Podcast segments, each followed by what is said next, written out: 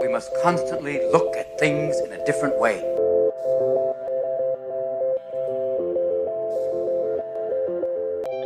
The Healthcare Education Transformation Podcast was created by two physical therapists out of the desire to learn more about the different educational roles in physical therapy and healthcare, and how healthcare education works by talking with educational leaders and people with different perspectives within physical therapy and across interdisciplinary lines on how education can be improved to disrupt the status quo of healthcare education. This is our journey, and thanks for listening. Are you a third year physical therapy student that excels on tests when you have study guides, checklists, and deadlines? With all of the information available about how to prepare for the NPTE, it's easy to get disorganized and not feel prepared going into the big day. NPTE Prep Success is an online course that provides PT students easy to use study guides and step by step guidance through the NPTE preparation. To learn more, visit kylericeprep.com. Thank you again all for your continued support. And now for the show. Hi, everyone, and welcome to another episode of the Healthcare Education Transformation Podcast. I'm your host, Stephanie Wyrock, and today we are interviewing our very own Dr. F. Scott Feil. Recently, Dr. Uh, Feil has published his very own book, and we really wanted to interview him about his book. So, before we get started talking about your book, F. Scott, tell us a little bit about yourself and kind of what led you up to publishing this book for those of you who maybe aren't familiar with you.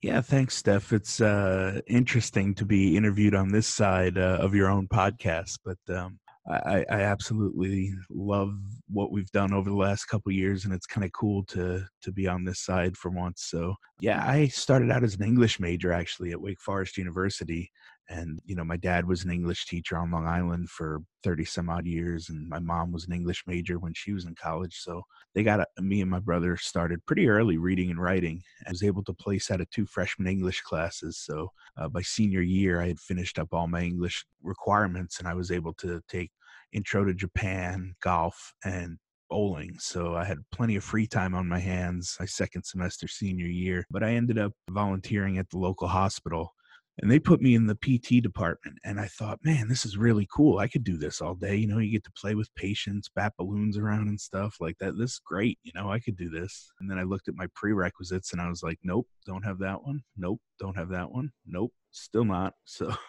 I, uh, I ended up graduating with a, a BA in English. And then I had a whole year of prerequisites that I ended up having to take.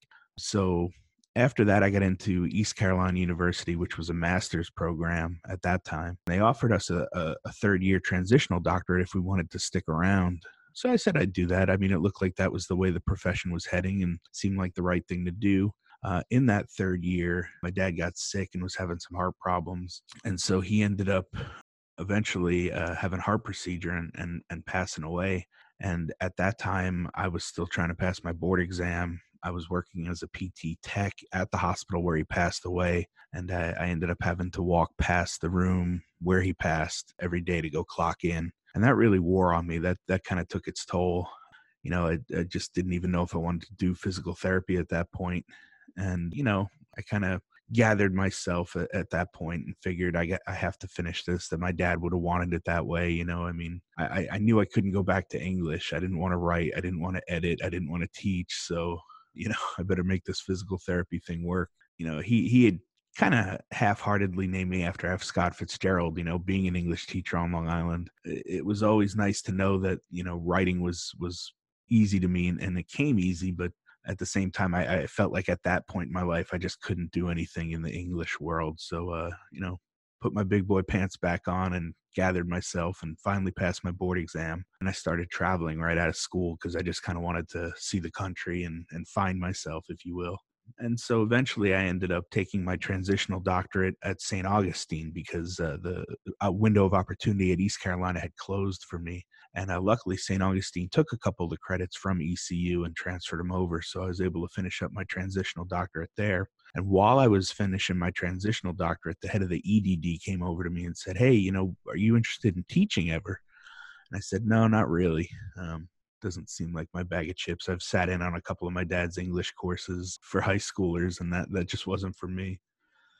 They said, well, you know, some of the DPT, the transitional DPT courses transfer over to the EDD, so you could make a four year program down to maybe a three year program. I said, well, that, that might make sense. You know, if my hands go out or my back gives out or my knees give out, I could always, you know, fall back on teaching. Uh, so I started the EDD program there after many, many months and a bunch of kicking and screaming and dragging me across the finish line. I finally graduated with my EDD uh, December of 2018.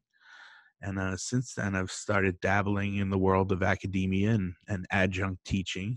And thanks to the podcast, the HET podcast here, I've been able to interview many, many experts in the world of academia and kind of figure out a, a pathway that maybe makes sense for me. And I'm learning every day. So that's kind of my background story and where I'm at at present time. One of the things that I know we've talked about on this podcast, Scott, is the student debt crisis. Tell us a little bit how we've collected this data on the student debt crisis through our podcast and then maybe how that kind of links into the inspiration about your book. Yeah, absolutely. I think it's 100% the inspiration, right? I mean, we ask every guest at the end of our show uh, if you could change one aspect of higher education, whether it be DPT or otherwise, what would you change? And I, I think the, the number one most uh, given answer is the cost and so hearing that over and over and over again, I just felt like, man, I'm in that same boat. You know, I have educational doctorate and a, clinical doctorate, and I have $140,000 in debt. And it doesn't seem, you know, right to climb that pinnacle and get to the top of, you know, what two to four percent of the nation with with terminal degrees and yet have that massive amount of, of student loan debt. And then, even worse, if you do decide to go into academia, likely take a pay cut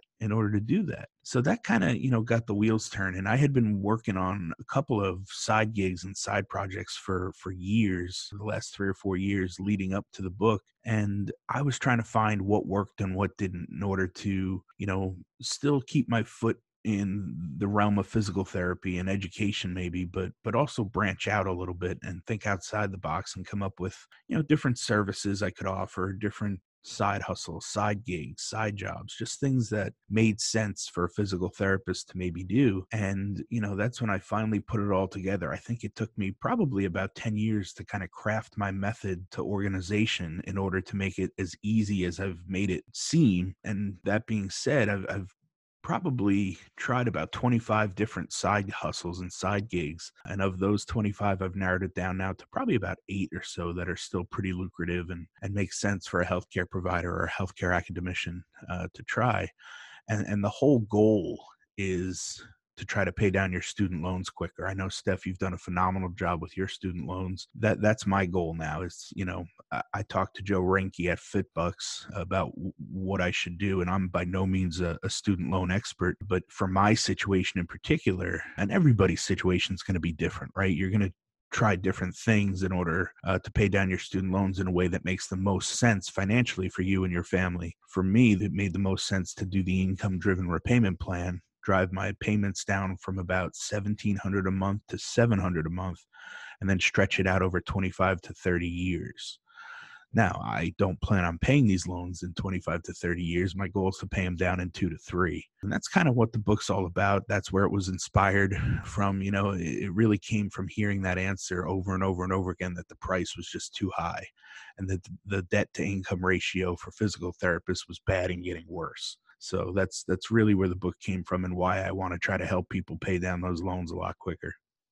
Yeah, I know that, you know, not only on this podcast, but even in conversations with student physical therapists that come through our clinic who I teach, as well as other PTs that I talk to in the area. I mean, the student loan crisis in not just physical therapy, but just in all of healthcare is a big concern. And I know that there's a lot of people trying to make it with, you know, side hustles, lots of side hustles going on.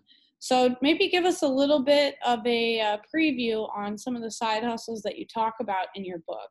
Yeah. So, I mean, some people look at it like this like oh we shouldn't have to have a side hustle and you know that that's yeah okay maybe that's one way to look at it right but why not take something you already do or already love doing right a passion of yours a hobby of yours and turn that into a side hustle so it's not so much work and and like you know that you're drudging through this side hustle or this side gig, but it's something you actually love doing. And you get the benefit of, of monetizing it as well. So, one of the side hustles for obvious reasons is is writing a book, right? And writing is a big one for me.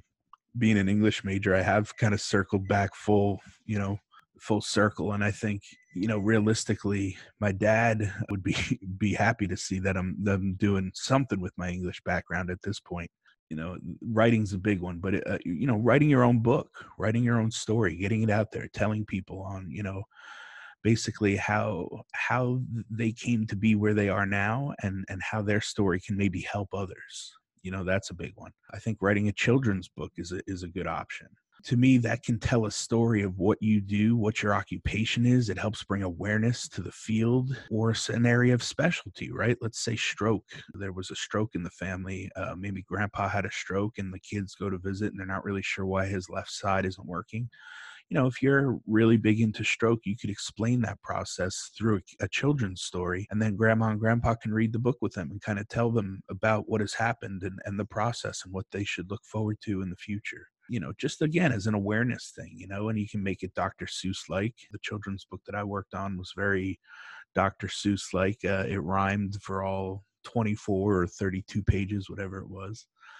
Um, but again, I just think that's using your skills as a healthcare provider or a healthcare clinician to really get out there and, and spread the word of what physical therapy can do and how they can help people at a very young age. And, and again, maybe it just drums up some interest as well. Maybe they want to become physical therapists eventually because of a you know a children's book they love to read. Uh, but it's just a good way for for families to kind of you know talk about situations uh, and and diagnoses in in a pretty you know open and honest way i think under the writing kind of aspect of things i think uh, you know copywriting is another huge one because copywriting is very different than regular writing. Regular writing is uh, a little bit more flowery in english like whereas copywriting is is writing that's for sales and a lot of that it takes training it takes practice it doesn't just happen overnight and i had to read a bunch of books on copywriting in order to kind of get the the gist of it. And luckily i have a list of my favorite copywriting books there's 10 of them or so and that list can be found at pteducator.com backslash copy people want to download that list. It's a really good list, some of the best out there. But once you get copywriting down, you can really look into things like email sequences and email lists for not only your clinic or your business, but for other businesses. And that's that's really where I kind of take the book to the next level. Uh, one of the other streams of revenue is to start your own business or your own uh, clinic, your own practice, right? And if you do that, you can kind of use your own business as a test tube. You can kind of use it as a petri dish to kind of do some experiments on and see what works and what doesn't as far as marketing goes. Once you get a system down that works, you can then offer those systems to other clinics and you can offer your services to other clinics. So now not only are you benefiting on your own practice because you're trying all these marketing things that work, you're also offering those marketing things to other businesses. So that's just a little bit of a taste of a couple of the ideas that are that are in the book there. But you know, it's really just kind of using your skill sets that you already have as an academician or a clinician and just offering those services to other businesses that need your services. I think that you said something that's really important when you're talking about this, and that's you know innovation and entrepreneurship. Healthcare changes all the time. Healthcare is not going to be the same today as it is a year from now when we re-listen to this podcast. It's going to be different. And one of the things that I think entrepreneurial or innovative people are really good at is adapting to those changes. And as a profession, we definitely need to adapt. I love the idea of the children's book because one of the things that we've talked about in our profession, as well as in healthcare in general, is that we need to increase the diversity of the workforce. And, you know, if we expose kids to physical therapy at a younger age, potentially that's something that they can see themselves doing from a young age versus you know, maybe not even having that thought till college or high school. So I really love that you highlighted those. And I think that those are all really important points. Yeah, you know, Steph, I think people highly undervalue optionality. This is kind of a phrase I've been saying for a while now, but I've always felt like, you know, if this happens, then I need to do that. Or if this happens, maybe I need to go this direction, right? There there has to be those if then scenarios, right? And you have to kind of be prepared for those. And I think you said it best, right? Adaptability is going to be huge in the world of healthcare, but I feel like physical therapists are already well armed with with adaptability, right? We roll with the punches very well. We adapt exercises on a daily basis, we adapt equipment on a daily basis. You know, we just know how to problem solve and figure things out by the time we're out in the real world in the clinical situation. So if we keep an open mind and we keep rolling with the punches, I think realistically we'll be able to figure things out. And I think entrepreneurs do a great job of of just kind of figuring it out and that's why I think it's a really good fit for physical therapists. And it's not for everybody, you know. I'm not I'm not saying that it's it's easy and that everybody can just up and do it, but it's certainly something to consider, you know, moving forward for a lot of reasons, right? One, you get to kind of operate under the ways that you see fit, treat patients or run your business the way that you think is the best way to do it. You have a lot more flexibility that way. And I think realistically it just comes down to, you know, what are your skill sets? What are your strengths? What can you lean into? And I think that's going to be pretty important moving forward because we're getting to the point where there's a lot of burnout and there's a lot of people that are just, you know, getting sick of healthcare and the way things are looking. And if reimbursement levels keep going down, down, down, well physical therapy is going to be in trouble. So what's what's your backup plan? What's your way to you know recessions proof yourself? I think it comes back to that optionality right? If the world of physical therapy were to crumble and collapse tomorrow i still feel pretty confident that I'd be okay knowing that I, I can teach, you know, with the EDD and not just teach physical therapy. I, I wish I could say I did this on purpose, but I think, it, you know, hopefully it was a subconscious decision. With an EDD, I can just teach education in general if I wanted to. You have to work hard to get to that point. You have to put in a lot of groundwork and foundational layer work. Once you do, those options are out there. And, and once the options are out there, it's amazing what kind of doors open and uh, the kind of opportunities that present themselves. You had talked a lot about some of the adversity and the arduous journey that you had getting your two doctorate degrees. How do you think those experiences impact your ability to write this book and kind of the idea behind this book, as well as some of the side hustles that you do. Mm-hmm. Yeah, it's kind of like the the oyster, right? Like a grain of sand gets into an oyster and it rubs and it rubs and it rubs and it rubs and it causes friction and discomfort, I'm sure, and pain. And at the end of the day, it, it produces a pearl, right? So, I mean, it takes a lot of adversity and a lot of uh, learning, a lot of bumps and bruises along the way. But at the end of the day, those are all learning processes, right? I mean, there there really isn't a failure, so to speak. They're, they're all just learning processes. So, I think as long as as you're willing to put in the work, weather through some of those bumps and bruises, you know, you can come out at the end with a pearl, you know, a finished product that uh, you can be happy and proud of. And I think that's where you know I really kind of ended up with this book was you know took way longer than I expected when I first started started it, I figured I'd be done in about three months or so, you know, but life got in the way and it ended up taking probably about eight. I, I was okay with that. You know, I didn't beat myself up over that. It is what it is. It's out there now. And as long as you kind of stick to the vision and kind of keep it in mind what you're working towards and, and your why really,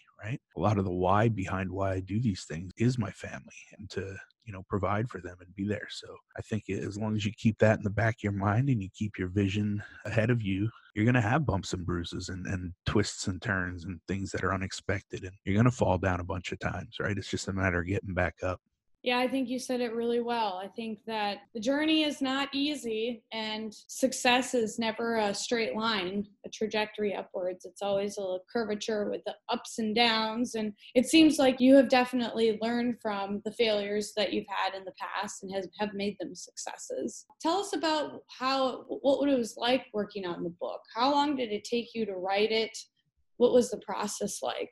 Yeah i um i tried to get into a groove of trying to wake up early you know 5 a.m or so each morning and write for about 30 minutes 45 minutes and that probably lasted about a month or so then i kind of fell off that train. Then i started trying to write at the end of the night for 30 or 40 minutes or so each night and then i found myself kind of being up too late. At that point i just started saying all right when i feel like i've got a flow or a groove and a few minutes I'll sit down and write. And I just kind of freestyled it from there. And like I said, life kind of got in the way and threw us some curveballs over the last uh, six months or so. So I think that kind of delayed my process. But weekends, I would take an hour or two here or there when I really had a good flow and I'd sit down and write. And I think, you know, it's going to be different for everybody. Everybody's got a different process when it comes to writing a book. I think, you know, some people like that continuity and rigidity of waking up every morning and, and working on things for 30 minutes or so. Others have to just write until their thoughts are out and they're done writing, however long that takes. But, you know, in order to do that, you've got to have some time set aside. The process itself, again, for me as an English major, was pretty easy. The writing part was easy. It was just finding the time to get my thoughts down on paper. And luckily, technology's gotten a little bit better too. You know, you can do uh, voice memos and have those things transcribed into words, or you can just use dictation tools nowadays on your phone and just talk into your phone for hours and hours. And eventually, you end up with many, many words, and, and you can use that to kind of put your draft down on paper and get ready to publish. So there's a lot of different ways to skin a cat, right? And I don't know where the fear comes or, or what's holding people back from writing their book can tell you it was definitely a rewarding experience and i look forward to helping uh, a ton of people uh, pay down those student loans with the book i've been saying that my phase one goal has been to help 222 uh, academicians pay down their student loans quicker and that number seems random but it came from the active list of physical therapy programs in the nation when i started the book uh, that'll probably have gone up by the time this uh, releases. But, you know, if I can help one professor from each PT school in the nation pay down their student loans, great. That's my first step. Uh, on top of that, along the way, if I help a couple other people that are maybe healthcare clinicians or in other areas of healthcare, great. It's just an added bonus. But phase one is, uh, you know, I've set the goal to help 222 people. So we'll see how that one goes, and then we'll build off of that. Who have been some people that have really besides what you talked about with the HET podcast, but who have been some people that have really inspired you to write this book and have been instrumental in making sure you complete it? Yeah, I think, eh, you know, I, have got a handful of what I'll call mentors or coaches, you know, people that I look up to, people that are already kind of in the field pushing the envelope and trying to do different things a couple people outside of the field i would say you know I, there was a point there where i was like a little bit nervous because i had a dpt i had an edd and i didn't really want to use either one of them traditionally so i got worried. It's like well great what is this $140000 worth of debt all for if i'm not going to use them and i talked to a bunch of these people uh, people like uh, paul Gough greg todd jerry durham danny Matta and then uh, a couple people outside of the field like Gallant Dill and uh, Dan Lawfald. And, you know, they were there for me. They were mentors. They were people that I could kind of bounce ideas off of. They taught me some of the things about business and about physical therapy and non physical therapy, just life in general lessons. And it really came down to the fact that it was going to be okay because as long as you leverage your skill sets and your degrees and everything that you've learned up to this point, it doesn't really matter what you do with it it's it's all just a matter of leveraging it. So i've been able to use my edd to help other healthcare providers uh, create courses and develop curriculum for an online course for the general public for an online course for other healthcare providers to show them, you know, whatever their specialty was or whatever their expertise was. So I'm still helping people teach and I'm teaching and I'm educating, but it's not necessarily within the confines of academia and the four walls of the, you know, a university. So I, I still feel like I'm able to to utilize my EDD. Um, you know, it may just be offering services of how to build an online course. A little bit different, but still relative, I would say, and, and really still attached to the EDD and, and healthcare. I think it's important to highlight some of those people that have really been influential in getting you to publish this book because I know that it's not an easy feat you know, I know you have a young family, Scott. So maybe for our listeners who also have young families, tell us about maybe some of the sacrifices you've had to make in regards to your family to pursue these side hustles. Or if you feel like you've done a really good job balancing side hustles with spending time with your family, how have you done it? Yeah, I mean it's it's tough, right? You're always going to make sacrifices, you know, late nights, early mornings, things like that. Try to, you know, get it in whenever you can because you just don't know what kind of availability you're going to have and when you're going to have it. So, I think it's, you know, work life balance is is a buzzword right now. Um, you know and it's it, it's it's going to be different for everybody right? It's going to be completely different for every family and and every clinician and every individual. I know for me there's always that thought that okay how much time do i need to work on this versus you know how much of it is just a, a, a self-imposed uh, want to work on it right? Like oh most of these deadlines are, are self-imposed. So you know the good news for me is if, if i really need to just sit down and, and take some time then then i do it you know it, it's you can step away from the side gigs and the side hustles. Uh, i try not to overextend myself. I think i've definitely done that at times and and overextended at times and i i see what that looks like. And you know i think it you need to really keep that in mind when you think of work life balance you know how how much time can i uh, legitimately put in without burning myself out right? Because again i'm not trying to have people work 80 hours a week with these side hustles but you know it's going to take a little extra work and a little e- extra effort. But if you put that time in now the hope is that over the long haul it'll pay off and, and you won't have to do that. You'll have that time freedom right? You're not having to trade time for money. I think that's the the time code right? And h- how do we make our money work for us you know? And how do we do things and set systems up and, and side hustles and side gigs that you know will help pay us off uh, not passively but but you know with less effort than working a 9 to 5 you know but work life balance i think is is important but it's going to be very individual i think it's going to be you know what works best for you i don't think there's a right or a wrong to that it's just a matter of uh, you know what you're able to to work out with you and your family. And what advice do you have to our listeners who perhaps want to start their own book?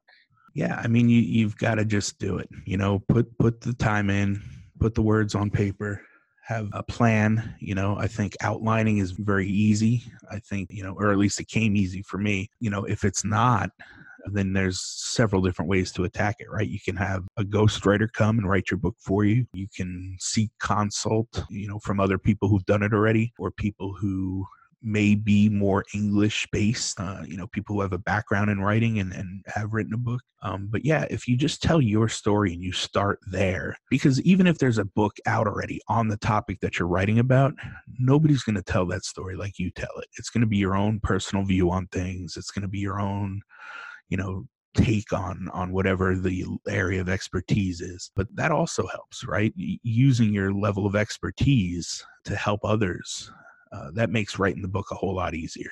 If you're able to to kind of really dive into things that you know, uh, you'll find that the words just flow a little bit better. So, you know, if you really want to write a book, there are several ways to go about doing it. It's uh, easier for some than others, but at the same time, even if it's difficult for you and you're not a great writer, uh, there are other options out there to to get it done. So, don't be discouraged. If I can write one, anybody can. I promise. Where can people get your book, Scott?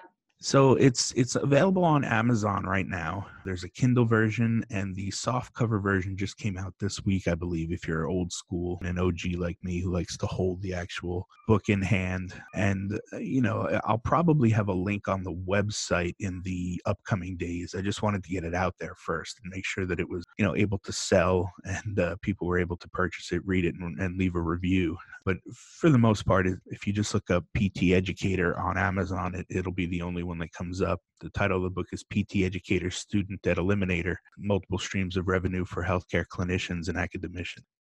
It, it's really been a, a, fun experience for me. Um, you know, the, the release went very well, and I'm, I'm really looking forward over the next two years or so to really kind of lean in on this and put forth the uh, vision that I had in mind when it comes to this project. Because there's a bunch of other avenues that are attached to the book that are going to be hopefully helpful to, to others as well who are looking to take some of these side hustles and side gigs and ideas and really dive all in on them and, and try to pay down their loans quicker. Yeah, I'm definitely a proponent of paying down your loans as quick as possible. So I encourage people, you know, I know it can be overwhelming to think about how much student loans you may have, but if you really work at it and, you know, you work hard, live meagerly, it's something that you can do. Um, and we're always here at the HET team to encourage you along. So, with that said, Scott, if you could change one aspect of healthcare education, what would you change and how would you change it? I've kind of always said that I feel like physical therapy should just be considered the tip of our iceberg. And I think realistically, it's a great profession. I'm blessed to have gotten into it. It's offered me tons of opportunity. But I think, you know, even though I know somewhere along the line, teachers have to teach towards the board exam and getting people licensed and, and passing the exam and, and whatnot, I think we need to incorporate in our teaching other options, right? I talk about optionality a lot and, and just allowing people to know that, all right, you know, not only are there options as far as what you can specialize in, as far as, uh, you know, pediatrics, geriatrics, uh, aquatics, orthopedics, et cetera, et cetera, et cetera. We also need to talk about other jobs that physical therapists could hold you know in the workforce right they can be directors of rehab you know they can be um, admins they can help hospital systems with you know some of their programming you know they can do population health they can go in and do ergonomics you know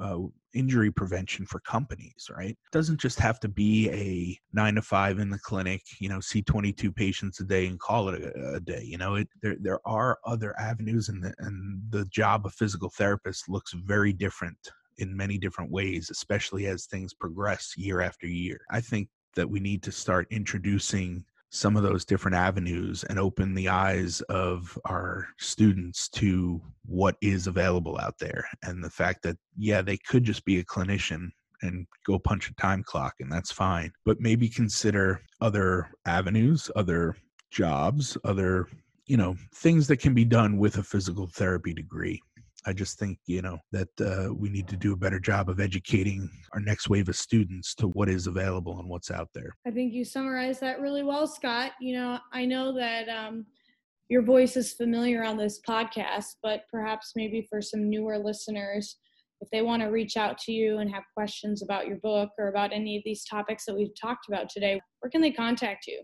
Yeah, so the blog is found at pteducator.com I've started a new vlogcast, which uh, is a fun little project. Basically, I, I got together and I wrote uh, a uh, hundred different side gigs and side hustles for healthcare practitioners, and that can be found at pteducator.com backslash 100. It's called PT Educators Revenue Idea Generator, and it's just a hundred different ideas and side jobs to get the juices flowing and, and kind of get your your brain working a little bit. And along with that, those hundred side gigs, I've done about 25 of them and of those 25, I've narrowed it down to probably the best eight that I found to be the most lucrative and, and make the most sense for healthcare academician and a professor or a clinician. The vlogcast is basically a weekly show interviewing a physical therapist or someone in the healthcare field that is doing one of those side gigs from the list. And I'm, I'm going down all 100 of them, and it's a weekly show, so it'll be a two year project. I've had some really good interviews so far with people that are out there doing